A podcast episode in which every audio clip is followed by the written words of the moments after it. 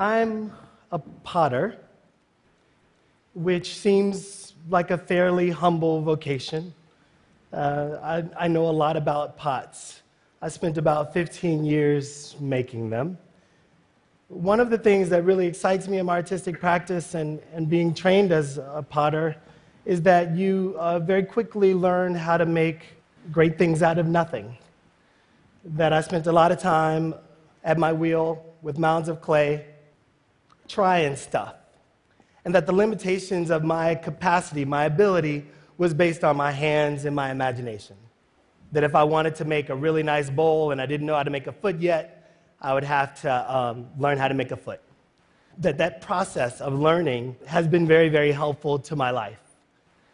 I feel like as a potter, you also start to learn how to shape the world. There have been times in my artistic capacity that I've wanted to reflect on other really important moments in the history of, of the U S, the history of the world, where tough things happened. But how do you talk about tough ideas without separating people from that content? Could I use art like these old discontinued fire hoses from Alabama to talk about the complexities of a moment of civil rights in the sixties? Is it possible to talk about my father and I doing labor projects? My dad was a roofer, construction guy. He owned small businesses. And at eighty, he was ready to retire, and his tar kettle was my inheritance. Now, a tar kettle doesn't sound like much of an inheritance. It wasn't. It was stinky, and it took up a lot of space in my studio. But I asked my dad if he would be willing to make some art with me, if we could reimagine this kind of nothing material as something very special. And by elevating the material and my dad's uh, skill, could we start to think about tar, just like clay, in a new way, shaping it differently, helping us to imagine what was possible. After clay, I was then kind of turned on to lots of different kinds of materials, and my studio grew a lot because I thought, well, it's not really about the material, it's about our capacity to shape things. I became more and more interested in ideas and more and more things that were happening just outside uh, my studio. Just to give you a little bit of context, I live in Chicago. Uh, I live on the south side now. I'm a west sider. For those of you who are not Chicagoans, that won't mean anything. But if I didn't mention that I was a west sider, there would be a lot of people in the city that were very upset. The neighborhood that I live in is Grand Crossing. It's a neighborhood that has seen better days. Uh, it is not a gated community by far. There's lots of abandonment uh, in my neighborhood, and while I was kind of busy making pots and busy making art and having a good art career, there was all of this stuff that was happening uh, just outside my studio. All of us know about failing housing markets and the challenges of blight. And I feel like we talk about it with some of our cities more than others, but I think a lot of our U S cities and beyond have the challenge of blight, abandoned buildings that people no longer know what to do anything with.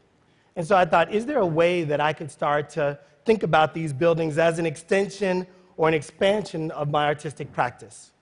And that if I was thinking along with other creatives, architects, engineers, real estate finance people, that us together might be able to kind of think in more complicated ways about the reshaping of cities. And so I bought a building. The building was really affordable. We tricked it out. We made it as beautiful as we could to try to just get some activity happening on my block. Once I bought the building for about eighteen thousand dollars, I didn't have any money left. Uh, and so I started sweeping the building as a kind of performance. I was like, no, uh, this is performance art. And people would come over and I'd start sweeping because the broom was free and sweeping was free. It worked out. But we would, we would use the building then to stage exhibitions, small dinners, and we found that that building uh, on my block, Dorchester, we now refer to the block as Dorchester Projects, that in a way um, that building became a kind of gathering site for lots of different kinds of activity. We turned the building into what we call now the Archive House. The Archive House would do all of these amazing things. Very significant people in the city and beyond would find themselves in the middle of the hood. And that's when I felt like there was maybe a relationship between my history with clay and this new thing that was starting to develop. That we were, we were slowly starting to reshape how people imagined the south side of the city. One house turned into a few houses. And we always tried to suggest that not only is creating a, a beautiful vessel important, but the contents of what happens in those buildings is also very important. So we were not only thinking about development, but we were thinking about the program, thinking about the program, thinking about the kind of connections that could happen between one house and another, between one neighbor and another, that this building became what we call the Listening House. And it has a collection of discarded books from the Johnson Publishing Corporation and other books from an old bookstore that was going out of business. I was actually just wanting to activate these buildings as much as I could with whatever and whoever would join me. In Chicago, there's amazing building stock. This building, which had been the former crack house on the block, and when the building became abandoned, it became a great opportunity to really imagine kind of what else could happen there. And so this space we converted into what we call Black Cinema House. Black Cinema House was an opportunity in the hood to screen films that were important and relevant to the folk who lived around me. That if we wanted to show an old Melvin Van Peeples film, we could. If we wanted to show Car Wash, we could. That would be awesome. The building we soon outgrew, and we had to move to a larger space. Black Cinema House, which was made from just a small piece of clay, had to grow into a much larger piece of clay, um, which is now my, uh, my studio. What I realized was that, for those of you who are um, zoning junkies, that some of the things that I was doing in these buildings that had been uh, left behind, they were not uh, the uses by which the buildings were built. And that there are city policies that say, hey, a house that is residential needs to stay residential. But what do you do in neighborhoods when ain't nobody interested in living there? That the people who have uh, the means to leave have already left. What do we do with these abandoned buildings? And so I was trying to wake them up using culture. We found that that was so uh, exciting for folk, and people were so responsive to the work that we had to then find bigger buildings. By the time we found bigger buildings, there was in part the resources necessary to think about those things. In this bank that we call the Arts Bank, it was in pretty bad shape. Uh, there were about six feet of standing water. It was a difficult project to finance because banks weren't interested in the neighborhood, because people weren't interested in the neighborhood, because nothing had happened there. It was dirt. It was nothing. It was nowhere. And so we just started imagining, what else, what else could happen in this building?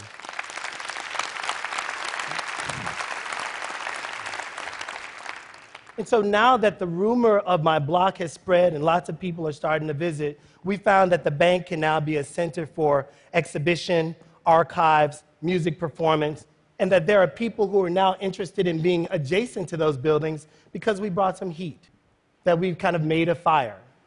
That one of the archives that we'll have there is this Johnson Publishing Corporation. We've also started to collect memorabilia from American history from people who live or have lived in that neighborhood.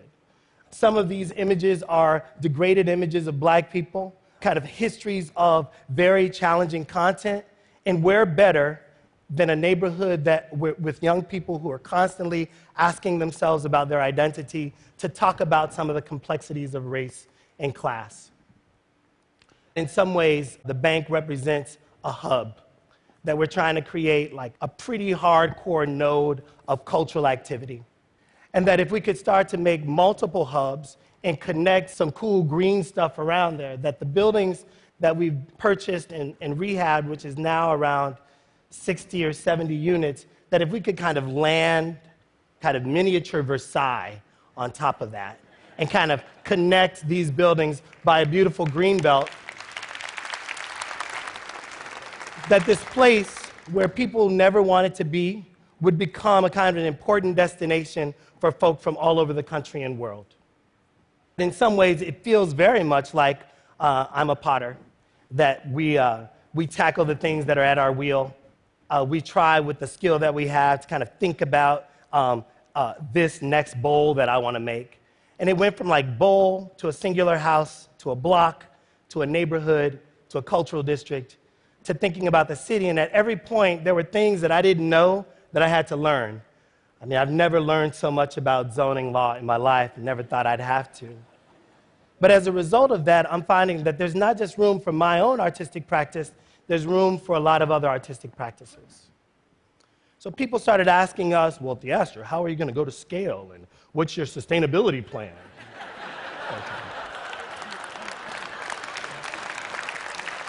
And what I found was that it, I couldn't export myself, that what seems necessary in cities like Akron, Ohio, and Detroit, Michigan, in Gary, Indiana, is that there are people in those places who already believe in those places. They're already dying to make those places beautiful, and that often uh, those people who are passionate about a place are disconnected from the resources necessary to make cool things happen, or disconnected from a contingency of people that could help make things happen. So now we're starting to give advice around the country on how to start with what you got, how to start with the things that are in front of you, how to make something out of nothing, how to reshape uh, your world at a wheel or at your block or at the scale of the city. Thank you so much.